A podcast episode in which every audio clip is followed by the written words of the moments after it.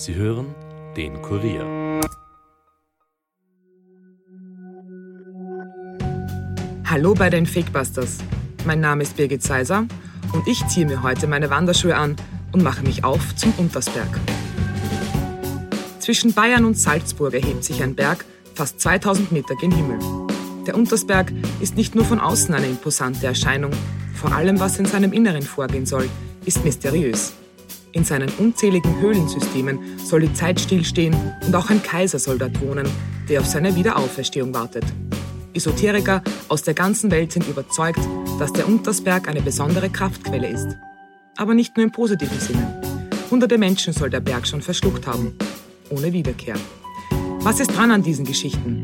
Sind es nur Sagen oder haben die Augenzeugen recht, die auf dem Bergmassiv merkwürdige Dinge erlebt haben wollen? Die Fakebusters versuchen herauszufinden, was dahinter steckt. Bleibt skeptisch, aber hört uns gut zu.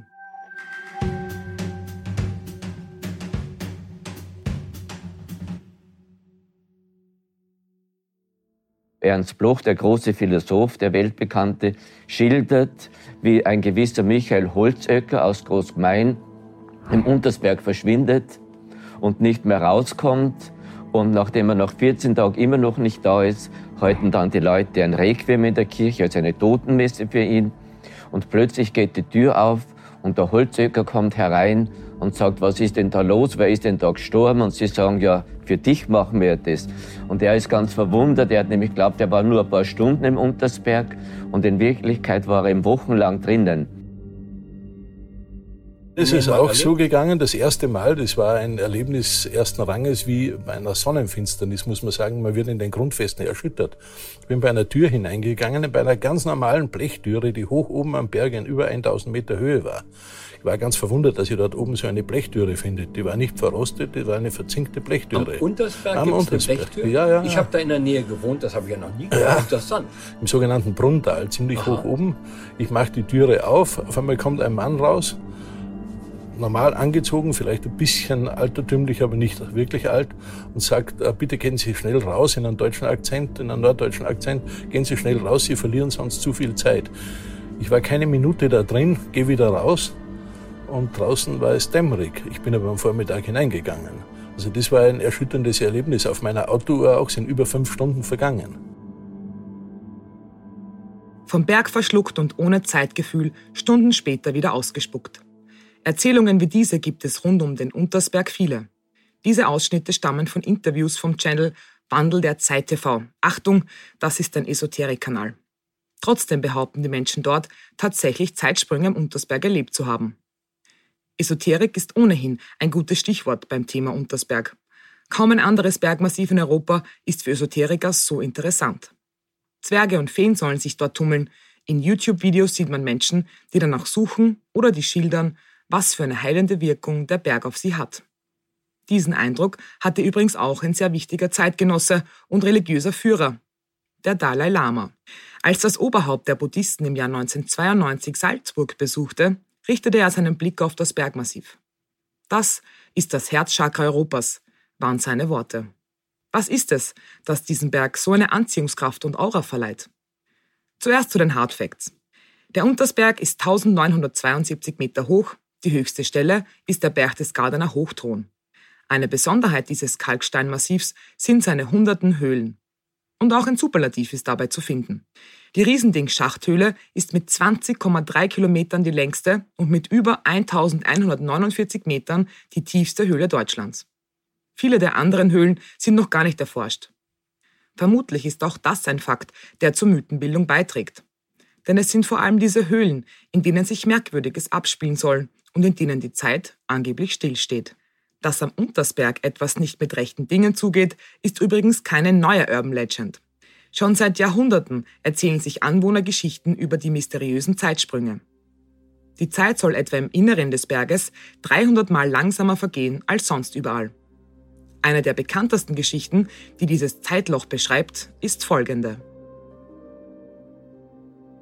Einst zog ein reiches Bauernpaar mit einem kleinen Gefolge aus seinem Dorfe St. Leonhard nach Grödig, um dort bei den Eltern der Braut das Hochzeitsfest zu feiern. Lustig und fröhlich, in Begleitung einiger Musiker, zogen sie die Straße entlang und kamen zum Untersberg. Hier angelangt, fing einer aus der Gesellschaft an zu erzählen, dass in dieser Gegend ein Kaiser mit einem bedeutenden Heere verschwunden sei und dass seit jener Zeit hier Geister erscheinen, welche die in dieser Gegend Wandernden beschenken. Sogleich fing der Bräutigam an, den Geist zu rufen und zu bitten, er möge sie mit etwas beschenken. Auf einmal öffnete sich der Berg und ein grau gekleideter kleiner Mann mit silberweißem Haar erschien, der ihnen eine Türe ins Innere zeigte. Die ganze Gesellschaft folgte ihm nach, und sie kamen in eine Reihe schöner Zimmer, wo in einem eine Tafel gedeckt war und Speisen und Getränke aufgetragen waren. Die ermüdeten Brautleute und die anderen setzten sich zu Tische und ließen nicht viel übrig. Nach dem Mahle aber bedurften alle des Schlafes, weil sie etwas viel getrunken hatten. Beim Tische sitzend schlummerte alles ruhig. Als sie erwachten, führte sie der Berggeist hinaus. Bei Tage kamen sie an die Erdoberfläche, allein sonderbar, alles hatte sich während der Zeit ganz verändert. Die in dieser Gegend Wohnenden verstanden ihre Sprache nicht, überhaupt schien es ihnen, als seien sie in einem fremden Lande. Nach mehreren Tagen kamen sie in ein Dorf. Sie fragten, wie es heiße, und erhielten den ihnen bekannten und erwünschten Namen zur Antwort, aber auch hier schienen sie nicht zu Hause zu sein. Sie suchten ihre Wohnhäuser und fanden sie nicht. An ihrer Stelle standen jetzt ganz anders gebaute Häuser. Sie begaben sich zum Pfarrer und erzählten ihm alles, was geschehen war. Dieser schlug seine Bücher auf und fand wirklich, dass vor 500 Jahren ein junges Brautpaar nebst einigen anderen Menschen verloren gegangen sei. Diese Erzählung wurde von Theodor Werner Leken im Buch Alpensagen festgehalten. Ein Teil dieser Geschichte ist auch die Sage rund um Kaiser Karl den Großen. Der soll im Inneren des Berges nämlich auf seine Auferstehung warten. Alle 100 Jahre wacht er auf und wenn er dann sieht, dass noch immer Raben um den Berg fliegen, dann legt er sich wieder hin und wartet quasi auf die letzte große Schlacht der Menschheitsgeschichte. Im Inneren des Berges wird er von den sogenannten Unterberger Mandeln umsorgt. Das sind feen- und zwergenartige Gestalten, die dem Kaiser treu ergeben sind und von so manchem Esoteriker immer wieder am Berg gesehen werden sollen. Der beste Zeitpunkt, um Zeitlöcher zu erleben oder diese Fabelwesen zu sehen, soll der August sein. Zu diesem Mythos trug auch eine Geschichte bei, die sich eben im August 1987 am Untersberg abspielte und in Österreich und Deutschland für Aufsehen sorgte. Genau wie bei der Sage rund um das Brautpaar ging man nämlich auch vor knapp 35 Jahren davon aus, dass seine Wandergruppe vom Berg verschluckt wurde. Die 24 Jahre alte Monika K. machte sich damals mit dem Ehepaar Maria und Hermann F. 28 und 35 Jahre alt, auf zum Untersberg. Als das Trio auch nach Tagen nicht von der Bergtour zurückkehrte, machten sich über 100 Mann auf die Suche. Auch Helikopter waren im Einsatz. Weil es aber keine Spur der Vermissten gab, wurden sie schließlich für tot erklärt. Diese Geschichte revitalisierte den Glauben an die Zeitlöcher am Untersberg natürlich. Leider endete das Ganze für Esoteriker aber enttäuschend. Rund zwei Monate später meldeten sich die drei nämlich vom Roten Meer. Wie sie dorthin gelangt waren, wollten sie zu einem späteren Zeitpunkt der Öffentlichkeit erklären, was aber nie passierte. Angehörige sagten gegenüber der Presse, dass es wohl ein großer Freiheitsdrang war, der das Trio quer durch Europa führte, großteils per Autostopp. In ein Zeitloch geraten waren sie jedenfalls nie. Monika K. lebt mittlerweile mit ihrer Familie in Deutschland und will mit dieser Geschichte nichts mehr zu tun haben. Aber genau das macht Verschwörungstheoretiker stutzig. Die glauben nämlich nicht, dass das Trio einfach durch Europa trampte. Vielmehr wird in der Szene vermutet, dass die drei ihr Erlebnis nie öffentlich machten, weil es einfach zu unglaublich sei, um es mit der Welt zu teilen. Ticken die Uhren am Untersberg also anders?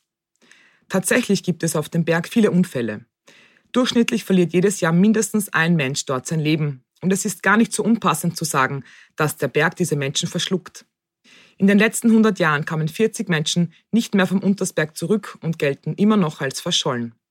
Den meisten wurden die Höhlensysteme zum Verhängnis. Zwar sind 500 Höhlen erforscht, es gibt aber immer noch zahlreiche unbekannte Gänge im Untersberg, die teilweise sogar mit Wasser geflutet sind. Dort zu verschwinden ist nicht schwer. Um zu verstehen, wie aufwendig eine Rettung ist, kann man sich das Beispiel eines Höhlenforschers ansehen, der sich 2014 in der über 1000 Meter tiefen Riesendinghöhle schwer verletzte. 700 Retter aus fünf Ländern brauchten zwei Wochen, um den Verletzten zu bergen. Im selben Jahr fand man auch die Überreste eines Skifahrers, der vor mehr als 80 Jahren auf dem Berg verschwunden war. Der Untersberg ist aufgrund seiner Höhlensysteme gefährlicher für Alpinisten als andere Berge, und im übertragenen Sinne könnte man also wirklich sagen, dass er seine Opfer verschluckt. Und es gibt sogar eine Erklärung dafür, warum viele Menschen glauben, dass die Zeit im Inneren des Berges langsamer vergeht. Das Zeitgefühl ändert sich in einer Höhle, wie Höhlenforscher Werner Vogel in einer Dokumentation des Bayerischen Rundfunks erklärt. So die ersten Stunden äh, hat man eigentlich nur das gleiche Zeitgefühl oder fast das gleiche wie draußen. Also man kann dann ungefähr die Stunden abschätzen, wo man in der Höhle ist. Wenn es einmal über den Tag geht, äh, dann fängt man an, dass das Zeitgefühl verschwimmt. Also man weiß dann nicht mehr, ist jetzt Vormittag oder ist Nachmittag. Je länger dass man drinnen ist, äh, verliert man praktisch seinen gewohnten Tagesrhythmus und kriegt halt einen eigenen Rhythmus. Also wenn es ringsum dunkel ist, äh, dann ist einfach der Gehörsinn äh, ist dann mehr sensibilisiert. Wenn man das Gefühl hat, man hört jetzt Stimmen oder was auch immer, dann ist einem klar, das ist jetzt irgendein Luftzug oder das ist ein Tropfwasser oder was ähnliches. Wenn man aber jetzt in einer psychischen Ausnahmesituation ist, sei es, weil einem das Licht ausgegangen ist oder äh, vielleicht, weil man sich verlaufen hat in der Höhle, also das verstärkt natürlich irgendwie das Beklemmungsgefühl dann. In der Dunkelheit der Höhle spielen einem die eigenen Sinne also oft einen Streich. Könnte das die Erklärung dafür sein, dass es so viele Sagen und Legenden rund um die Zeitphänomene am Untersberg gibt? Eine zentrale Rolle in Bezug auf die Sagen spielt die Lazarus-Geschichte. In dieser Sage wird Lazarus Gitschner, ein Gehilfe des Reichenhaller Stadtschreibers, auf den Untersberg geschickt. Dort soll er merkwürdige Zeichen abschreiben, die eine Gruppe von Reichenhaller Bürgern auf einer Felswand entdeckt hat. Beim Aufstieg begegnet Lazarus einem Mönch, der ihn dann in den Berg hineinführt. Dort sieht Lazarus eine Kirche mit 300 Altären, 30 Orgeln und 300 Mönchen. Die Zeit scheint stillzustehen. Nachts wird Lazarus mitgenommen auf unterirdische Wallfahrten. Eine führt ihn zum Beispiel unter dem Königssee hindurch nach St. Bartholomä und eine zum Salzburger Dom. Im Berg begegnet Lazarus auch dem deutschen Kaiser, der mit anderen Fürsten über eine Wiese schreitet. Der Mönch zeigt Lazarus, wo der Kaiser die letzte fürchterliche Schlacht schlagen wird auf dem Walserfeld. Lazarus darf dann irgendwann heimgehen, mit der Auflage zu schweigen und erst nach 35 Jahren alles aufzuschreiben. Ein Mann, der sich schon lange mit dieser Geschichte und den Sagen beschäftigt, ist Dr. Johannes Lang, Historiker und Leiter des Stadtarchivs Bad Reichenhall. Und deshalb freue ich mich jetzt sehr, mit ihm über diesen sagenreichen Berg sprechen zu dürfen. Hallo. Grüße, hallo. Nicht viele Berge sind so sagenumwoben wie der Untersberg. Wann haben diese Erzählungen ihren Ursprung? Stichwort Lazarus-Geschichte. Das ist eben gerade beim Untersberg sehr interessant, dass man das ziemlich genau festmachen kann. Also diese, dieser große Sagenkreis, der geht eigentlich auf eine Geschichte zurück. In dieser einen Geschichte, nämlich der Lazarus-Geschichte, äh, sind sämtliche Aspekte, die dann später in dem großen Sagenkreis eine Rolle spielen, eigentlich äh, schon beinhaltet. Und ähm, diese Geschichte äh, die spielt zu Beginn der 1520er Jahre, wird aber da auch schon retrospektiv erzählt. Und deshalb ist davon auszugehen, dass die Geschichte äh, in den 1550er ähm, Jahren entstanden sein dürfte. Also in den späten 1550er Jahren. Das ist eben das Spannende, dass man hier tatsächlich von ja, einer ziemlich konkreten Datierung ausgehen kann, während die meisten anderen Sagen, die wir kennen, ja, irgendwo nebulös in irgendwelchen Jahrhunderten verhaftet sind, die man also nicht so ganz konkret benennen kann. Man würde ja denken, dass gerade die Zwerge und Feen in den Geschichten äh, germanischen oder keltischen Ursprungs sind. Das stimmt in diesem Fall also nicht. In dem Fall können wir sogar schön nachweisen, dass die Zwerge, die da genannt sind, äh, im Laufe der Weitererzählung dieser Geschichte dann eigentlich erst entstehen. Denn Ursprünglich handelt es sich nicht um Zwerge, sondern es handelt sich um Mönche. Um Mönche, die in einem gewissermaßen, ja, in einem Kloster, das der Welt entrückt ist, das im Berg sich befindet, Wobei man da also nicht an irgendwas Unterirdisches denken darf, sondern eher so an eine jenseitige Welt. Und die dort äh, in der Erzählung aufscheinenden Mönche, es handelt sich um 300 Mönche, die also in einem Kloster leben, die werden dann im Laufe der Jahrzehnte und Jahrhunderte, äh, in denen diese Geschichte weiter tradiert wird, äh, dann zu Zwergen gewissermaßen äh, ja, herabstilisiert. Ähm, und äh, da werden im Grunde genommen heute dann die, die heute bekannten Untersbergmantel draus. Kann man sagen, dass alle Mythen auf diese Lazarus-Geschichte zurückzuführen sind? Die meisten zumindest. Es gibt einige Geschichten, beispielsweise äh, geht es also da äh, auch um Geschichten von äh, den sogenannten Wildfrauen, die ihre Wäsche aufhängen irgendwo auf den Bergen. Der Aspekt der Wildfrauen beispielsweise taucht in dieser Lazarus-Geschichte nicht auf. Aber das ist ein Wandermotiv. Äh, diese Wildfrauen tauchen auch in anderen äh, Gegenden auf, an anderen Gebirgsstöcken. Und das ist eben auch äh, schön zu beobachten, dass wir es eben hier sehr häufig mit Wandermotiven zu tun haben. Ähm, da versteht die Erzählforschung gewissermaßen Motive darunter, die teilweise sogar in anderen Ländern, theoretisch auch in anderen, auf anderen Kontinenten auftauchen können und dann in veränderter Form, in adaptierter Form dann woanders Anwendung finden. Und so ähnlich ist es eben auch hier ähm, die bekannte Geschichte vom Kaiser, der im Berg sitzt, äh, die haben wir auch nicht nur hier, sondern die bekanntere Geschichte äh, stammt eigentlich vom Küffhäuser. Apropos Wandermotiv. Äh, werden diese Sagen auch jetzt noch weiterentwickelt, zum Beispiel dadurch, dass die Esoterik durch soziale Medien den Untersberger jetzt quasi für sich entdeckt hat? Also was die Erzählforschung anbelangt, da befinden wir uns gerade in einer äußerst spannenden Zeit, äh, weil wir eben mit den sozialen Medien Möglichkeiten haben, wo sich solche Geschichten potenzieren können. Und das erfolgt ja auch regelmäßig. Also äh, der Umstand, dass wir uns seit rund zehn Jahren mit dem Thema der Fake News beschäftigen, ist ein gutes Anzeichen dafür, ähm, dass eben gerade durch die sozialen Medien äh, jeder, der ja so ja gewissermaßen mit Informationen konfrontiert wird, das wirkliche Bedürfnis hat, äh, da auch seine äh, Meinung, sein Senf, sage ich jetzt einmal so ganz despektierlich, dazuzugeben und das Ganze weiter zu tradieren. Ähm, und äh, deswegen feiern eigentlich äh, solche modernen Sagen, wie man das heute bezeichnen würden, Urban Legends, die, äh, die, die feiern eigentlich gerade in der heutigen Zeit fröhliche Urstände. Das kann man auf alle Fälle sagen. Wie wichtig sind die Sagen und Mythen rund um den Berg auch für die Wirtschaft in der Region? Also grundsätzlich können wir momentan nicht nur am Untersberg, sondern ganz grundsätzlich sowas wie einen Kraftplatztourismus erkennen. Und Kraftplatztourismus, das ist ein Wirtschaftsfaktor, das muss man ganz klar so sehen.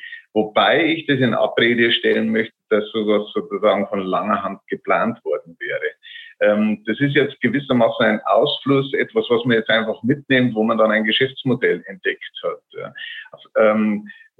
Ursprünglich sind es sicherlich andere Intentionen, die dazu geführt haben. Ähm, in erster Linie merkt man daran natürlich auch eine gewisse Orientierungslosigkeit, ähm, eine gewisse Entwurzeltheit. Ähm, man möchte also den Geheimnissen sozusagen äh, wieder nachspüren. Es ist, glaube ich, das unbedingte Bedürfnis, da auch über Wissen zu verfügen, über das andere möglicherweise nicht verfügen. Also zumindest redet man sich das ein. Und ähm, ja, diese, diese, diese ganzen Faktoren äh, ja, bringen dann eben ja auch so, so Regionen dann zustande, die also dann mit ja so dem der Aura des Geheimnisvollen verbunden sind. Und äh, so ist es mit dem Untersberg äh, gerade in den äh, letzten, sage ich zwei Jahrzehnten wieder. Ähm, wobei, das ist vielleicht die Besonderheit am Untersberg, ähm, dieser Untersberg, der galt also seit dem 17. Jahrhundert als Geheimnis umwitterter Berg. Und äh, er ist das immer noch geblieben. Also während andere Berge vielleicht auch irgendwann mal so diese Aura hatten äh, und äh, das heute komplett zum Erliegen gekommen ist, ist das beim Untersberg immer noch der Fall. Und ähm, ja, und, und, und äh, man hat so den Eindruck, dass der Untersberg wie so ein großes, äh, so ein großes Speichermedium ist, wo wir unsere ganzen Wünsche und Sehnsüchte ablegen können. Und eigentlich äh, deuten diese ganzen Geschichten, auch das, was heute wieder erzählt wird, viel mehr auf das äh, gesellschaftliche Psychogramm unserer heutigen Zeit hin, als äh, irgendwie, dass man äh, tatsächlich da das Bedürfnis hätte, da auf einen wahren Kern oder so zu kommen. Es ist eher unser Bedürfnis, ja, vermeintlichen Geheimnissen auf, äh, die, äh, auf die Spur zu kommen. Es ist also besser, sich nicht auf die Suche nach Zeitlöchern zu machen, sondern sich lieber mit den Sagen rund um den Berg zu beschäftigen?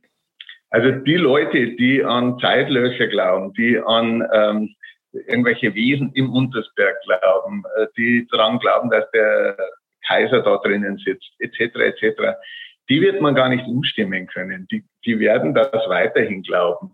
Ähm, es ist, äh, denke ich, tatsächlich so, dass äh, äh, gerade derjenige, der jetzt da als Aufklärer auftreten möchte, es natürlich viel, viel schwerer hat, als der, der Illusionen aufbaut.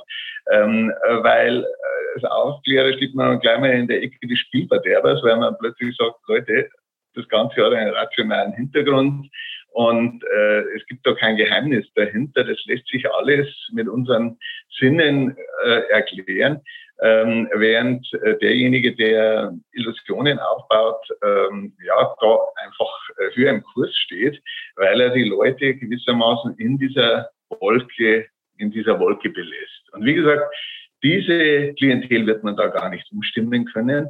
Ähm, aber diejenigen, die, sagen wir mal, vorbehaltlos sich mit dem Berg auseinandersetzen können, da rate ich tatsächlich eher zu sich einfach mal, ja, gemütlich auf die, auf, auf, auf die Tour zu machen, auf den Berg raufzugehen, vor allem die wunderschöne Natur zu genießen, den Blick ins flache Land zu genießen. Das ist ja das Tolle am Untersberg, dass der ja direkt am Rand der Ostalpen liegt, äh, wo man auf der einen Seite mitten in die hohen Berge, in die 2000, in die 3000er reinschaut und auf der anderen Seite geht der Blick raus ins äh, flache Land. Also an schönen Tagen kann man bis zum, bis zum Böhmerwald sehen. Und, ähm, und sich einfach von dieser Natur inspirieren zu lassen. Und wenn man dann noch Lust hat, dann kann man ja sozusagen auch die kulturgeschichtliche Komponente des Untersbergs äh, sich noch zu Gemüte führen. Ja, und äh, da kann ich dazu nur ermutigen. Vielen Dank, Herr Dr. Lang. Wir fassen noch einmal zusammen. Der Untersberg hat eine magische Anziehungskraft. Das ist den vielen Mythen zu verdanken, die seit Jahrhunderten überliefert werden. Die Zeitlöcher entstehen aber in der Fantasie von Esoterikern. Dass manche Menschen glauben, in einem Zeitloch festgesteckt zu sein, hat vielleicht etwas damit zu tun, dass man in einer Höhle oft sein Zeitgefühl vergessen kann und einem die eigenen Sinne einen Streich spielen. Wenn euch der Untersberg fasziniert, schaut euch lieber die schöne Landschaft an und lasst die Zeit dabei vergehen. Vielen Dank, dass ihr heute wieder dabei wart. Schickt uns gerne eure Themenvorschläge auf figbusters.kurier.at oder per Nachricht auf unserer Instagram-Seite und wir freuen uns auch, wenn ihr uns folgt. Bis dahin, bleibt skeptisch, aber hört uns gut zu. Das war's für heute von den Fakebusters.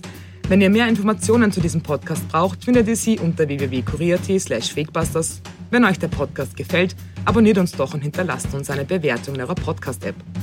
Fakebusters ist ein Podcast des Kurier. Moderation von mir, Birgit Seiser, Schnitt Dominik Kanzian, Produzent Elias Nadmesnik. Weitere Podcasts findet ihr auch unter www.kurier.at slash podcasts.